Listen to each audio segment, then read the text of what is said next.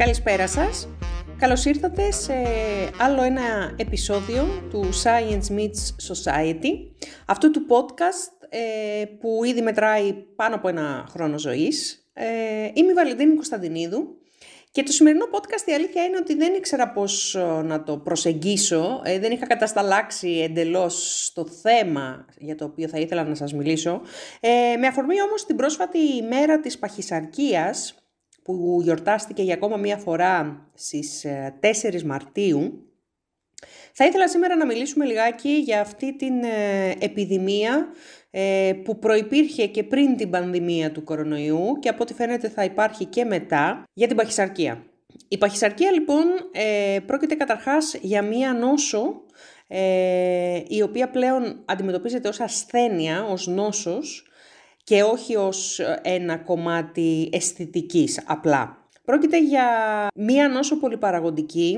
Η Παγκόσμια ημέρα της παχυσαρκίας, όπως σας είπα, γιορτάζεται κάθε χρόνο στις 4 Μαρτίου, αλλά το πιο σημαντικό, έτσι, το πιο βαθύ, το οποίο με έκανε να επιλέξω αυτό το θέμα για να σας μιλήσω σήμερα, είναι όλη η παρανόηση που συνεχίζει δυστυχώς εν έτη 2022 να υπάρχει, γύρω από τις αιτίες που προκαλούν την παχυσαρκία.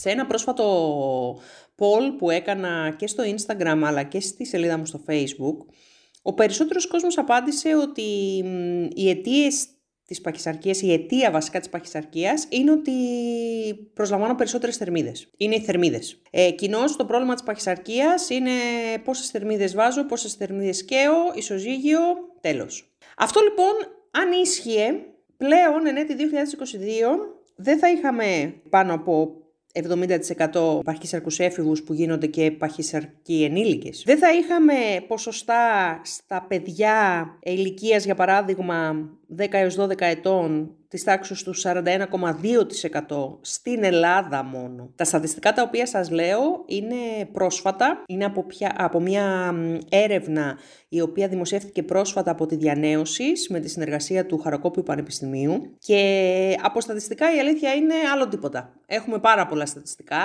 έχουμε πάρα πολλά στοιχεία ε, για να συνειδητοποιήσουμε το μέγεθος καταρχάς του προβλήματος, το μέγεθος της ασθένειας, αλλά να συνειδητοποιήσουμε και το κόστος που αυτό το πρόβλημα, που αυτή η ασθένεια έχει πλέον όχι μόνο στο πορτοφόλι του καθενός από μας, αλλά σε επίπεδο κρατών και σε επίπεδο χωρών και σε επίπεδο κοινωνίας γενικότερα. Επανέρχομαι όμως ότι το πιο ανησυχητικό για μένα από όλα αυτά τα στατιστικά, από όλες αυτές έτσι τις έρευνες που βγαίνουν κτλ.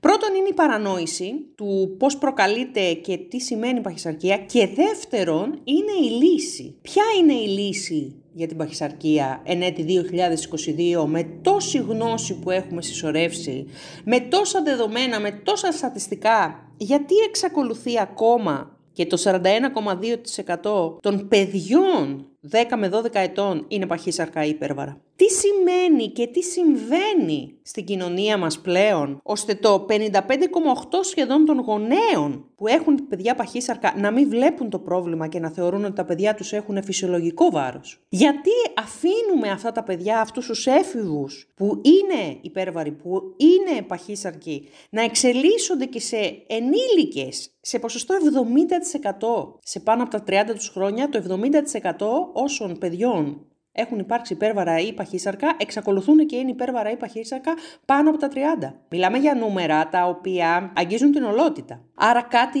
κάνουμε λάθος.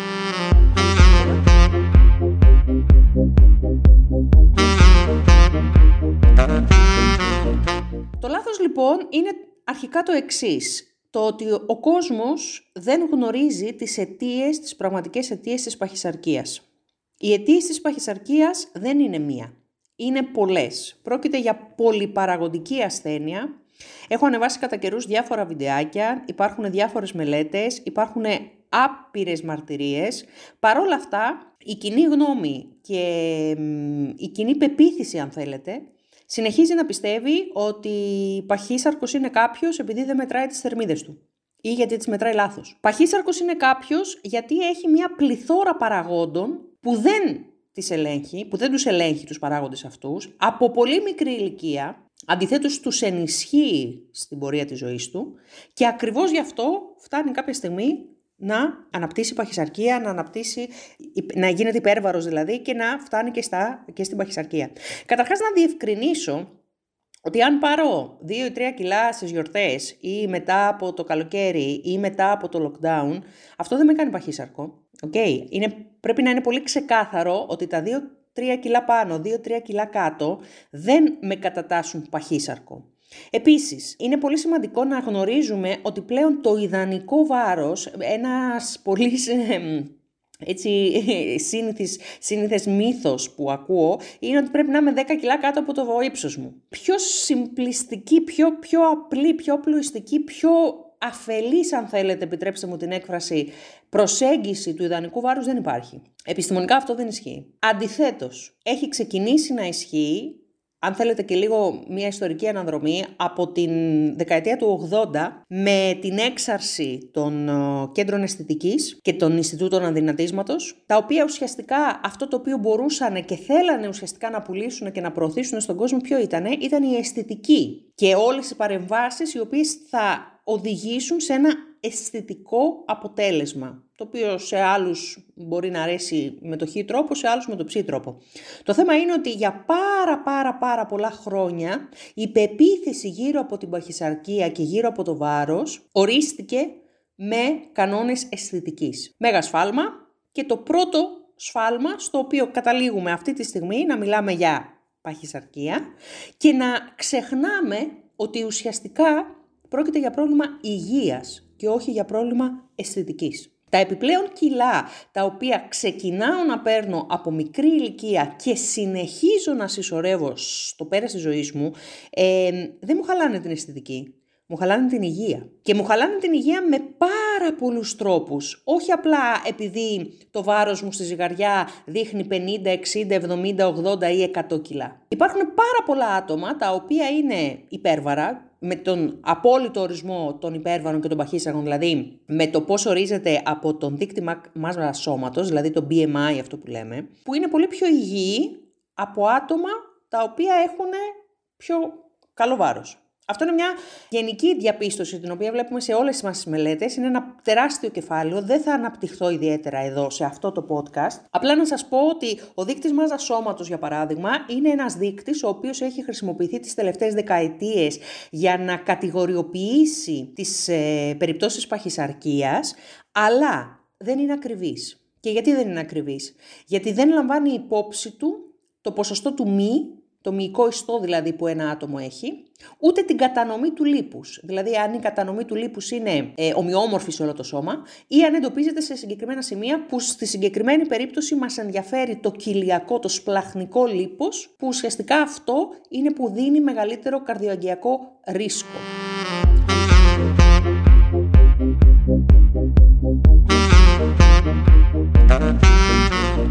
Επανέρχομαι όμως να συνεχίσω να σας λέω το κομμάτι της παρανόησης για τις αιτίες της παχυσαρκίας. Η παχυσαρκία λοιπόν είναι ένα πολυπαραγοντικό νόσημα, καταρχάς είναι νόσημα, δεν θέλω να το ξεχνάμε αυτό, και οι θερμίδες είναι μόνο ένας από όλους τους υπόλοιπους παράγοντες που συμβάλλουν στη δημιουργία της. Δεν γίνεται κάποιος παχύσαρκος από τη μια μέρα στην άλλη, ούτε από τον ένα μήνα στον άλλον. Είναι σύνολο συνηθιών που περιλαμβάνουν τις θερμίδες, την ποιότητα των θερμίδων, την κίνηση ή την ακινησία, τον ύπνο, την ξεκούραση, περιλαμβάνουν την ψυχική υγεία, την ψυχική ηρεμία, περιλαμβάνουν την πνευματική υγεία και την πνευματική ηρεμία, περιλαμβάνουν τη γενετική προδιάθεση και τις επιγενετικές αλλαγές, γι' αυτό Υπάρχει ολόκληρο podcast στο οποίο μιλάω και δίνω απαντήσεις για το πώς το DNA μπορεί και δεν μπορεί να βοηθήσει κάποιον με την απώλεια βάρους. Υπάρχει το βιβλίο μου, το DNA στο πιάτο σου, από τις εκδόσεις iWrite, στο οποίο επίσης αναπτύσσω αναλυτικά τι σημαίνει γενετική προδιάθεση στο κομμάτι της παχυσαρκίας. Υπάρχουν οι πεπιθήσεις, ο τρόπος ζωής, ο τρόπος σκέψης, ο τρόπος που έχουμε συνδέσει το συνέστημα με το φαγητό και αυτό είναι επίσης ένα πολύ μεγάλο κομμάτι όπως το συναισθηματικό φαγητό, το οποίο το έχουμε συζητήσει στη θεωρία, στην πράξη, έχουμε και άλλο podcast με καλεσμένη την ψυχολόγο την Γεωργία Κανελοπούλου με την οποία συζητήσαμε για το συναισθηματικό φαγητό, για όλο αυτό το συνέστημα το οποίο ουσιαστικά ε, δεν το εκτονώνουμε, δεν το επικοινωνούμε, αλλά ουσιαστικά τι κάνουμε, το τρώμε. Όλοι αυτοί οι, οι παράγοντες που σας είπα, όλοι αυτοί οι λόγοι συμβάλλουν στο να είναι ένα άτομο παχύσαρκο, να χτίσει την παχυσαρκία, γιατί κακά τα ψέματα δεν γινόμαστε παχύσαρκοι από τη μια μέρα στην άλλη. Τα παχύσαρκα άτομα, τα άτομα που υποφέρουν από επιπλέον βάρος για πολλά χρόνια, το ξέρουν πάρα πολύ καλά, ότι δεν είναι κάτι το οποίο συνέβη από τη μια μέρα στην άλλη. Είναι κάτι το οποίο συμβαίνει καθημερινά. Παρουσιάζεται ίσως με κάποια πίξ, τα οποία ίσως χτυπάνε κάποιο καμπανάκι, αλλά δεν έχει να κάνει με το ότι πήρα δύο κιλά έχασα 2 κιλά, είμαι 2 κιλά πάνω από το βάρος μου ή όχι. Η παχυσαρκία δεν εξαρτάται μόνο από τις θερμίδες. Και οι θερμίδες δεν είναι ικανές από μόνες τους να καθορίσουν αν ένα άτομο θα γίνει παχύσαρκο ή όχι. Είναι πάρα πολύ ανησυχητικά τα στατιστικά στοιχεία αυτής της πρόσφατης μελέτης της διανέωσης για την Ελλάδα που μας δίνει επικυροποιημένα στατιστικά για τα επίπεδα της παχυσαρκίας σε παιδιά και σε ενήλικες στην Ελλάδα, είναι συγκλονιστικό το ότι το 55,8 των γονέων που έχουν παιδιά παχύσαρκα ή, με, ή υπέρβαρα δεν το βλέπουν, δεν το αναγνωρίζουν. Ένας στους δύο δηλαδή γονείς θεωρεί ότι το παιδί του έχει φυσιολογικό βάρος, ενώ στην πραγματικότητα δεν το έχει. Αυτό είναι πασιφανές ότι υπάρχει έλλειψη εκπαίδευσης, έλλειψη ενσυνείδησης, έλλειψη γνώσης, έλλειψη σωστής παρακολούθησης. Είναι επίσης συγκλονιστικό ότι στην Ελλάδα, ενέτη 2022, οι επαγγελματίες διατροφολόγοι διαιτολόγοι δεν αναγνωρίζονται ως επαγγελματίες υγείας, όπως συμβαίνει για παράδειγμα στις υπόλοιπες χώρες της Ευρώπης. Εγώ ερχόμενα από την Ισπανία και έχοντας πραγματοποιήσει το 90% των σπουδών μου και των μελετών μου στην Ισπανία, μου φαίνεται αδιανόητο αυτή τη στιγμή ένας γιατρός, ένας παθολόγος ή ένας καρδιολόγος ή οποιαδήποτε ειδικότητα γιατρού να μην συνεργάζεται με έναν διατροφολόγο διαιτολόγο προκειμένου το άτομο όχι απαραίτητα να χάσει βάρος. Αν δεν χρειάζεται, δεν, δεν είναι ανάγκη να χάσει βάρος. Να φτιάξει τις διατροφικές του συνήθειες. Είναι συγκλονιστικό οι οδηγίες που δίνει το μεγαλύτερο ποσοστό των γιατρών, γιατί προφανώς υπάρχουν και γιατροί οι οποίοι ασχολούνται πιο σε βάθος με την πρόληψη και με την αξία της διατροφής, αλλά το μεγαλύτερο ποσοστό των γιατρών να συμβουλεύει κατέβασε μια δίαιτα από το ίντερνετ. Είναι απαράδεκτο να πιστεύουμε και να ακολουθούμε ακόμα τις δίαιτες στο ίντερνετ Τις δίαιτες τις οποίες πιθανόν δεν τις υπογράφει κανένας και είναι ένα κομμάτι copy-paste που απλά προσαρμόζεται για τις ανάγκες μ, δημοσιεύσεων, άρθρων, ώστε να γεμίσουμε χώρο και να μην συμβουλευόμαστε τον εξειδικευμένο επαγγελματία. Αυτό που οδηγεί, οδηγεί σε αυτό το ένας στους δύο ανθρώπους, ένας στους δύο γονείς σήμερα, ενέτη 2022, να βλέπει το παιδί του ότι έχει φυσιολογικό βάρος, ενώ στην πραγματικότητα υποφέρει από παχυσαρκία. Και μπορεί τώρα αυτή τη στιγμή να μην το βλέπει, να μην το ξέρει, να μην, το, να μην αναγνωρίζει στη σημασία. Αλλά αυτό το παιδί που τώρα στα 12, στα 10 του χρόνια είναι παχύσαρκο, κατά 70% στα 30 του χρόνια θα είναι πάλι παχύσαρκο. Και τότε δεν θα έχει μόνο πρόβλημα κιλών, θα έχει και πρόβλημα χολυστερίνης, θα έχει και πρόβλημα διαβήτη, θα έχει και πρόβλημα οστών. Μεγαλώνοντας το σώμα του θα αρχίσει να έχει μειοσκελετικά προβλήματα. Όλα αυτά τα προβλήματα δεν είναι κάτι το οποίο συμβαίνει από, από, το, από μια μέρα στην άλλη. Η παχυσαρκία χρειάζεται χρόνο για να δράσει. Είναι μια ασθένεια ύπουλη, είναι μια ασθένεια χρόνια, είναι μια ασθένεια που δεν, σκοτω... δεν σε σκοτώνει αμέσως, σε σκοτώνει στο βάθος χρόνου. Σου αφαιρεί δηλαδή ποιότητα χρόνων, αλλά σου αφαιρεί και τα ίδια σου τα χρόνια.